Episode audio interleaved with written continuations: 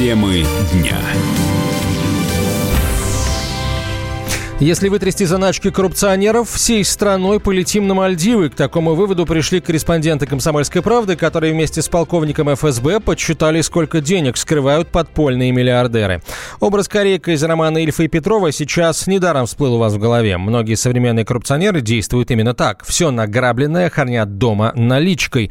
Вспомните полковника Захарченко, у которого целая квартира была забита деньгами, или последний случай ФСБшник Черкалин, задержанный с 12 миллиардами рублей рублей. Связано это с тем, что Центробанк стал гораздо жестче противодействовать отмыванию преступных денег. Плюс к этому чиновников и правоохранителей вынудили аккуратно декларировать свои доходы и расходы, да еще и предлагать при этом справки из банков.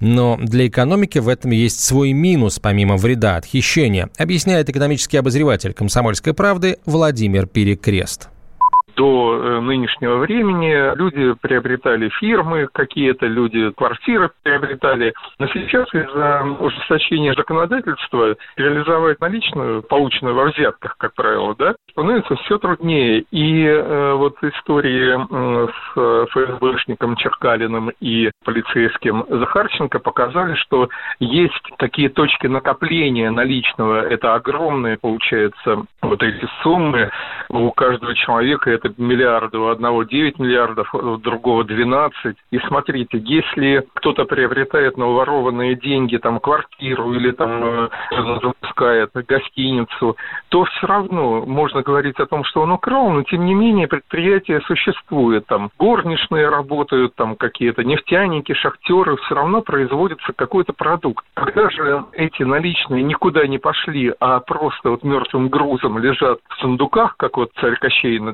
там чахнет, то они абсолютно вычищены из экономики, но суммы, ради которой стоит бороться вот всем контролирующим органам.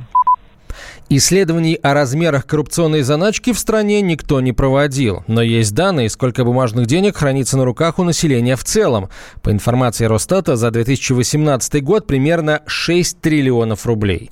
По оценке экспертов, из них 1 триллион – это деньги нечистых на руку чиновников. С этой цифрой соглашается Дина Крылова, заведующая лабораторией антикоррупционной политики Высшей школы экономики.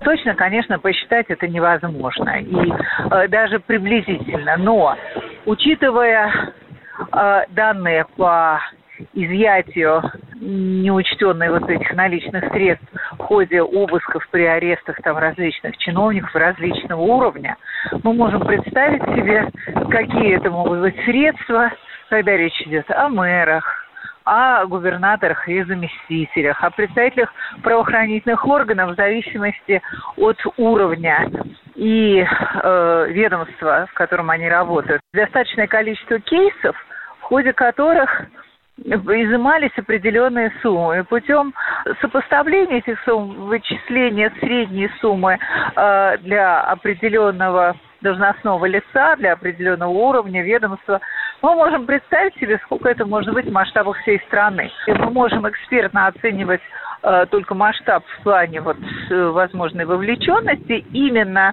по уровню соблюдения прав граждан во взаимоотношениях с различными органами власти и должностными лицами, но, конечно, это не означает, что все поголовно вовлечены в коррупцию. Конечно же, нет. У нас наверняка достаточно большое количество э, должностных лиц являются абсолютно честными, но те, кто являются коррупционерами, они с лихвой покрывают своими действиями честность тех, кто не является коррупционером.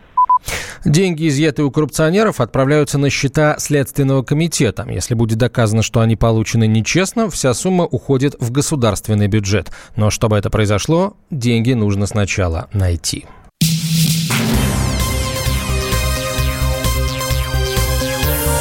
Темы дня. Российские грузины просят Путина возобновить авиасообщение между Москвой и Тбилиси. Глава, глава грузинской диаспоры в России написал президенту открытое письмо. Политический обозреватель комсомолки Александр Гришин к этой просьбе отнесся скептически Удивительно, что эта структура, о которой никто не слышал никогда ничего, ни в августе 2008 никогда президент Грузии оскорбила Россию, назвав ее врагом, вдруг решилась вот так вот выступить и использовала в своем обращении такую риторику, что это санкции по отношению к населению, к народу, что народы хорошие, это есть отдельные провокаторы и так далее и тому подобное. В общем, что называется, не обижайте нас, бедных, сирых и несчастных. Удивительно, но а, господин Сурцуния, почему-то до этого ни словом не обмолвился и не выступил ни с каким обращением в адрес президента Грузии Зурабишвили. Не попросил ее извиниться за слова России, о том, что Россия враг. Не осудил провокаторов. Ничего, никакого плохого слова о своей, так сказать, главной бывшей родине, да, президента организации данной грузинской диаспоры не сказал никогда и не скажет. Можно даже и не ожидать этого, потому что никогда они не признаются в том, что они виноваты в данном случае.